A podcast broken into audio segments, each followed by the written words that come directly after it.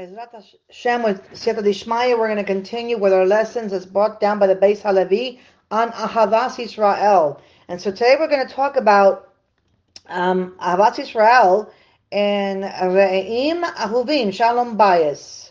And so the Beis Halevi here quotes the sages who teach that one must be very careful with how he acts in his home.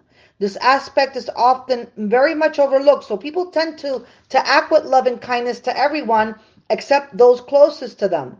However, the famous saying states that charity, chesed, begins at home. And we'll see soon, more than anyone else in the home, one's first and foremost focus should be on one's spouse. The Gemara states that it's forbidden for a man to marry a woman before seeing her.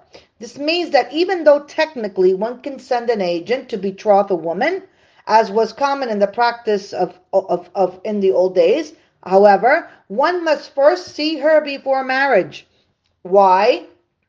The Gemara explains it's possible that when you see her, you might see something that displeases you, and then she will be displeasing in your eyes. So this seems very rational. Imagine one meets his wife for the first time, and he realizes that she's not to his taste. It will be a very bad match. And so to prevent this, the Gemara teaches that one must first see the woman prior to the marriage.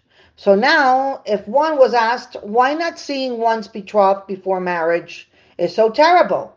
If the immediate response would be, because the shalom bayis would be disastrous. The family would be dysfunctional, and very likely the marriage would end in divorce. So, however, the Gemara gives a different reason. And the Torah says, Vehavata lereha kamuha, plain and simple. The lesson is that the very same mitzvah that applies to your friend neighbor, and colleague applies to your wife. People don't think that way. They respect their wives because of shalom bayis and the like, but they don't realize that they have a mitzvah to love her, just as they love any other Jew. And the Sefer Habriz writes something that seems bizarre, Baruch Hashem, but to a lesser degree it applies to many people. He begins, People are careful not to harm anyone they love and they honor them, but they may hate their wives.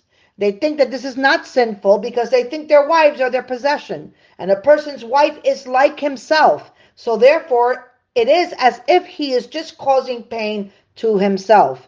And he continues, they don't realize that their sin is too great to bear, even more than if they would act this way towards any other person. So these words are frightening. The one area of Ben Adam Lehavero in which some people are most lacking is the most important one. And so Rabban, the Rambam writes, our sages commanded us that a man must respect his wife more than himself and love her like himself. And this is actually a Gemara, but the Rambam adds the words, our sages commanded us. And this is perplexing. Why must the Rambam stress that one must love his wife as he loves himself? Isn't this already included in the commandment to love every single Jew? So why does the Rambam repeat this mitzvah specifically in regard to a wife?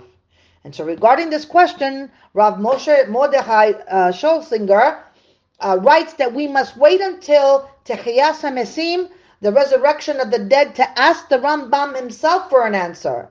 So perhaps we can explain based on the above citation from Sefer Habriz the Rambam is cautioning that one must realize that the mitzvah of Ehavata Recha Kamoha applies to his wife as well. And in fact, she is more important than anyone else.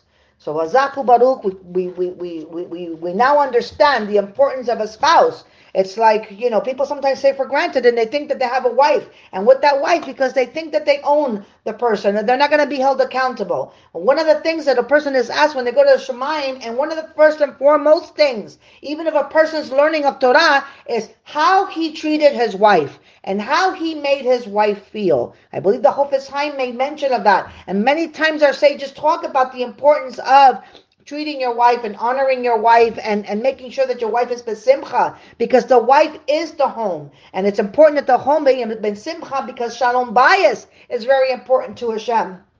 So much so that it's Hashem that allowed his name to be erased. As so we learn from the the part the the the Gemara and Sotah about letting his name being erased for the sake of Shalom Bayis. So how can it be that that's not going to be a priority in our life? So for those of us today that Bezrat Hashem will be able to the ones that that that that, that are Zoyhed to be married, Bezrat Hashem should look to their spouse and to make sure that they're loving their spouse, whether it's a husband or wife, equally. Also, I will say this to also the husbands, make sure that you look at him and you love him, because that applies more also to your husband as well, because Shalom Bayis is both husband and wife. And so look at him and also show him love and make sure that that practice that we have of loving our neighbor, like loving you know, love your fellow like you like like you love yourself. It also applies to more to what's in your home, more to your husband and your wife before anyone else. So Bezrat Hashem will continue with these lessons. Bezrat Hashem